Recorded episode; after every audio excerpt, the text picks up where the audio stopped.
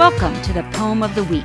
Each week, our poems are intended to help you practice the best, most current medicine by alerting you to studies that could change your practice. As usual, our host this week is National Public Radio's Dr. Michael Wilkes and Essential Evidence Senior Editor, Dr. Mark Abel.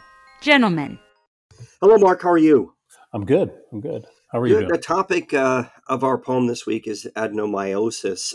Listeners might remember that uterine adenomyosis is a condition that causes heavy, painful periods as the uterus increases in size.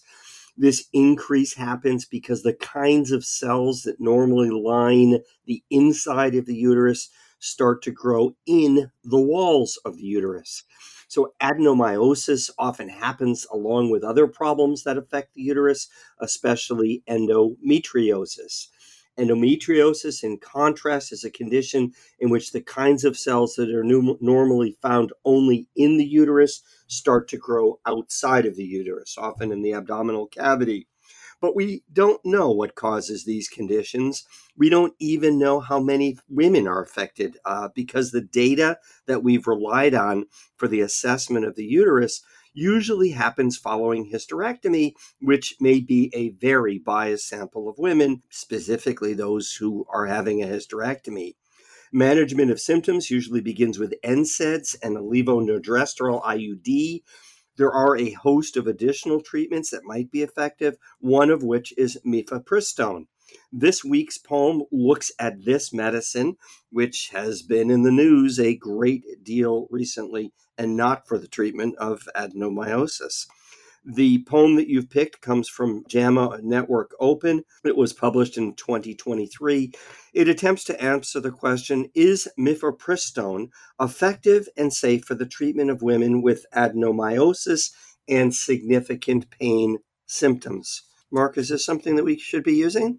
Yeah, this was kind of news to me, and there had been, I look back, a small, poorly reported Chinese randomized trial that maybe even hard to tell whether it was randomized or what, back in 2020, that found similar benefits to what we'll talk about here.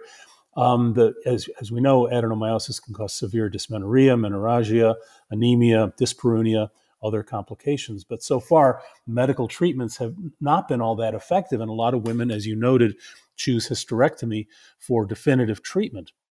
So these researchers identified premenopausal women, 18 to 50, with adenomyosis confirmed by either ultrasound or MRI, and who were having dysmenorrhea.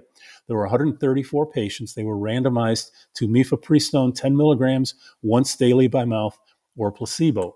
Patients were masked to the treatment assignment. They didn't know what they were taking, neither did the researchers, but they self-assessed outcomes using a standard visual scale. They had complete follow-up of 94% of patients after 3 months, which is really quite good. So using both the intention to treat and the per-protocol analysis, they got the same results. The mean change in the baseline 10-point pain scale was a 6.6-point reduction in the mifepristone group and only 1 point in the placebo group, so nearly a 6-point difference out of 10. Total efficacy, which was defined as the percentage of patients who had a VAS score reduced by at least 30%, was significantly greater as well, 92 versus 23%. So the NNT is about 1.5. So highly effective.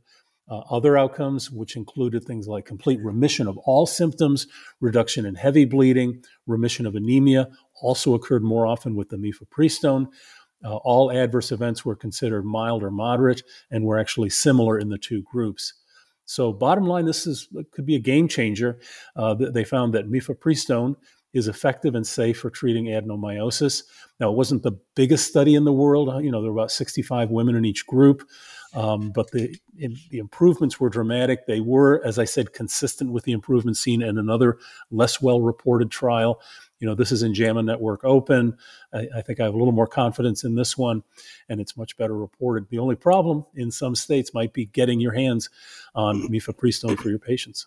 You said that to be in the inclusion criteria included both diagnosis either by ultrasound or MRI. I'd love to see a study done looking at the sensitivity and specificity of those two tests. It's really easy these days for me to get an ultrasound, but to get an MRI can often take weeks and weeks for me to get a patient queued up for an MRI. And if they're telling us that they're equivalent, which is sort of what you're suggesting the author said, it sure would be easier to get an ultrasound. Yeah, and I did not look specifically at that. My understanding, my memory is that ultrasound is actually quite accurate for diagnosing adenomyosis, at least with modern, ultrasound equipment. So yeah, it should be reasonable. Now, if it's not quite as good as MRI, you might be only including women that have more severe adenomyosis if they came in through ultrasound, but they were randomized, and so they were just as likely to get the placebo or the drug. So good stuff. Thanks, Mark. Some new information. We'll talk with you again in a week. Okay. Well, that's this week's poem. Thanks for listening. If you'd like to read this and other recent poems, please go to www.essentialevidence.com. And please join us again next week for another medical poem.